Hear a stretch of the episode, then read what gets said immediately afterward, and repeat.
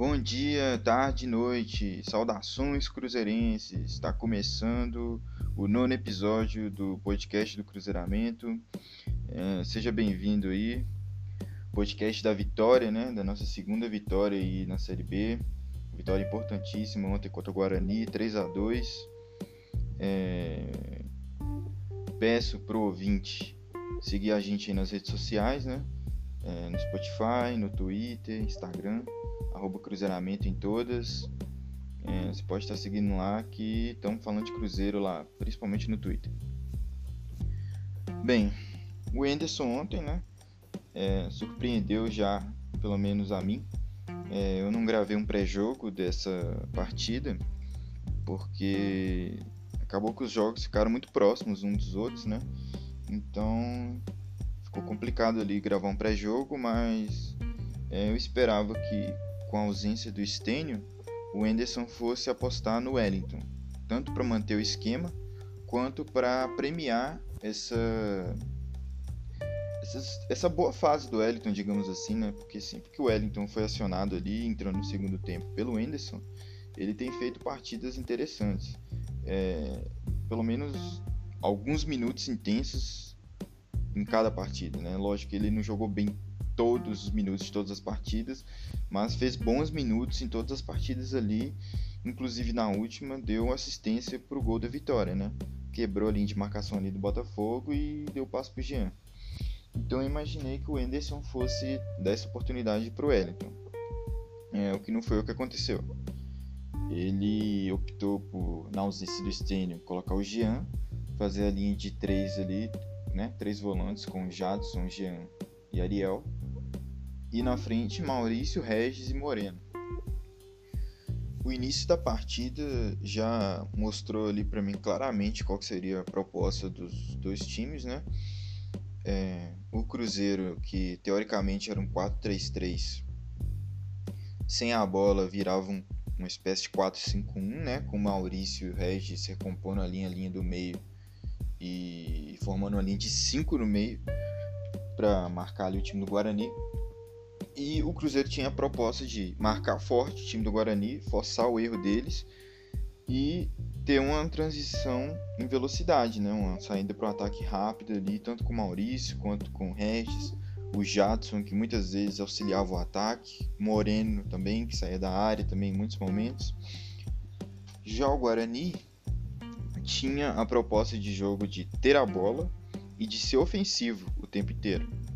É, com a ideia de jogo de marcação forte do Enderson, é, ficou comprometido aí a questão do Guarani de ser ofensivo. Apesar de logo cedo o Guarani ter conseguido achar o gol ali, um belo gol do Wagninho, é, encobriu o Fábio, tirou as chances do Fábio ali de defender a bola, foi num ponto muito específico ali do gol. E o Guarani logo cedo conseguiu abrir o placar. O Cruzeiro, que tem tido um poder de reação assim fantástico, conseguiu executar bem uma de suas prioridades ali na partida, que era a transição rápida.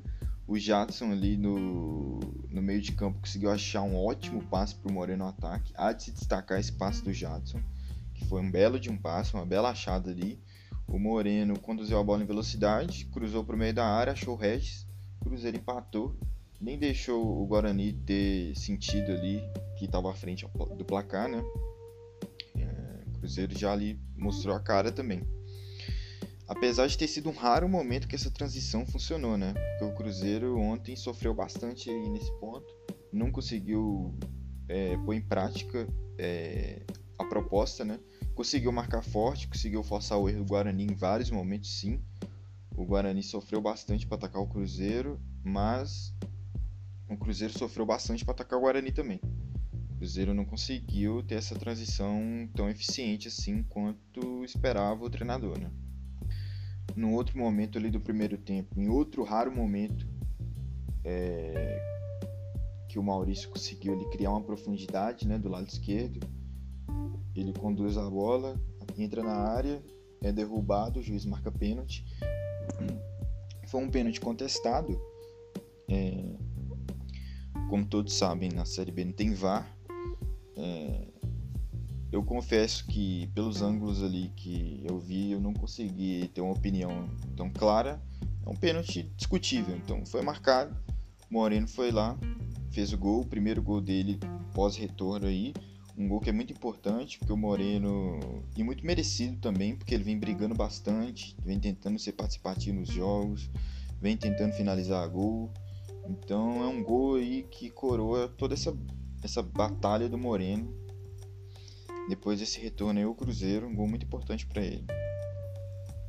Mas ficamos meio que nisso, né? Porque, como eu disse, o Cruzeiro não estava conseguindo atacar com, com clareza, com, com eficiência.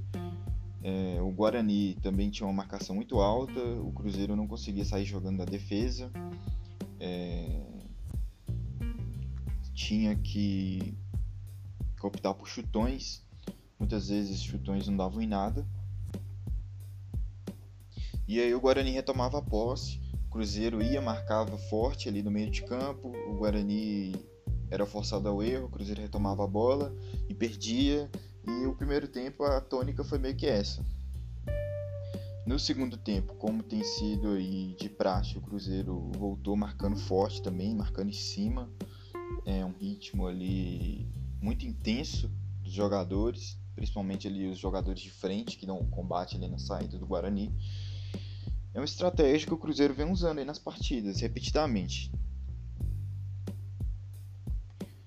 Mas com o passado do, do segundo tempo, com o desgaste físico, né, o Cruzeiro não consegue, não, quer dizer, time nenhum consegue imprimir o ritmo forte assim o jogo inteiro, aqui, pelo menos aqui no Brasil, é, com exceção do Flamengo, eu acho, é um ritmo de marcação forte o, o jogo inteiro. Então o, o, o, ritmo de marcação do Cruzeiro foi caindo, o Cruzeiro novamente não conseguia ter uma transição ofensiva de qualidade, não conseguia ficar com a bola é, tentava sair em velocidade para o ataque, mas perdia a bola com a mesma velocidade.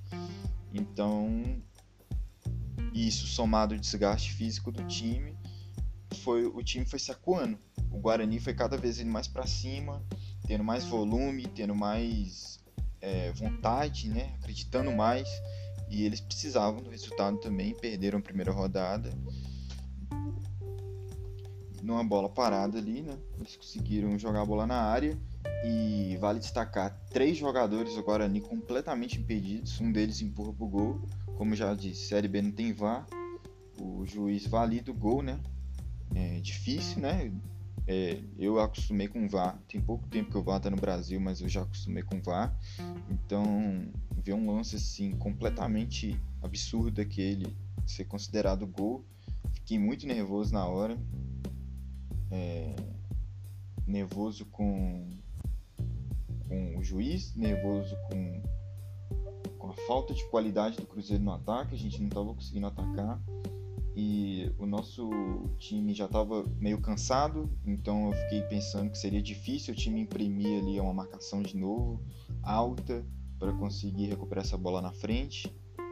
Mas eis que o time mostra sua cara, mostra sua característica uma de suas características, né, pelo visto, que é o poder de reação. Mais uma vez o time teve poder de reação e no lance seguinte ao gol, logo após a saída de bola, a gente consegue o escanteio ali e uma assistência do Cáceres, né, a segunda dele em duas partidas. Ele acha o Léo ali no meio da área que desce para o fundo do gol.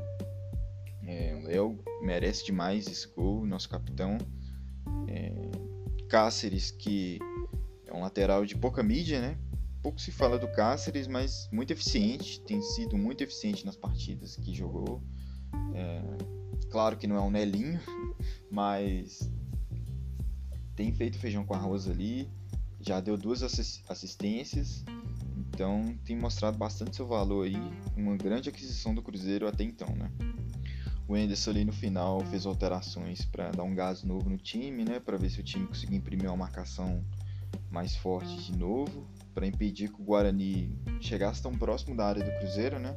Forçar o Guarani ao erro. Pôs o Thiago no lugar do Moreno, pôs o, o Riquelmo, né, que fez sua estreia no lugar do Maurício. E antes já tinha colocado o João Lucas e o próprio Wellington, né, que era cotado para começar. É, entraram mais para marcar mesmo, cara, e para tentar sair em velocidade. O Cruzeiro até tentou construir algumas poucas jogadas ali, mas sem muita inspiração. Mas ontem a gente viu outra cara do time do Cruzeiro, né? A gente tinha visto um Cruzeiro que tenta ser dominante da partida. Ontem a gente viu um Cruzeiro mais reativo. É, o que os dois times tiveram em comum, as duas atuações aí, podemos dizer assim, é a marcação forte, né? Então a gente já pode ver que o Anderson cobra mesmo isso, essa marcação forte pós-perda, é, forçar o adversário ao erro. É uma ótima estratégia, eu gosto muito, sou bastante fã, tenho que dizer. Gosto muito quando os times marcam forte, principalmente na frente. Então é uma característica aí que o Ederson está tentando implementar no time do Cruzeiro. Ontem uma atuação de muita transpiração, né? A gente precisava zerar esses pontos aí.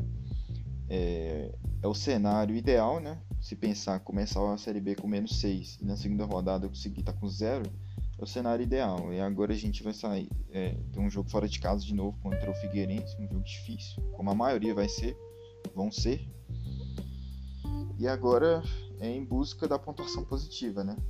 Pra gente conseguir aí o mais rápido possível estar tá no grupo ali dos quatro primeiros que vão conseguir o acesso para Série A. É, eu vou ficando por aqui, peço para novamente para tá seguindo a gente nas redes sociais, siga a gente no Spotify, para sempre que sair um episódio você receber no seu feed, é, seguir a gente no Twitter, arroba Cruzeiramento, e no Instagram também, arroba Cruzeiramento. É, até o próximo episódio aí, talvez com pré ou com pós-jogo contra o Figueirense. E um abraço. Valeu.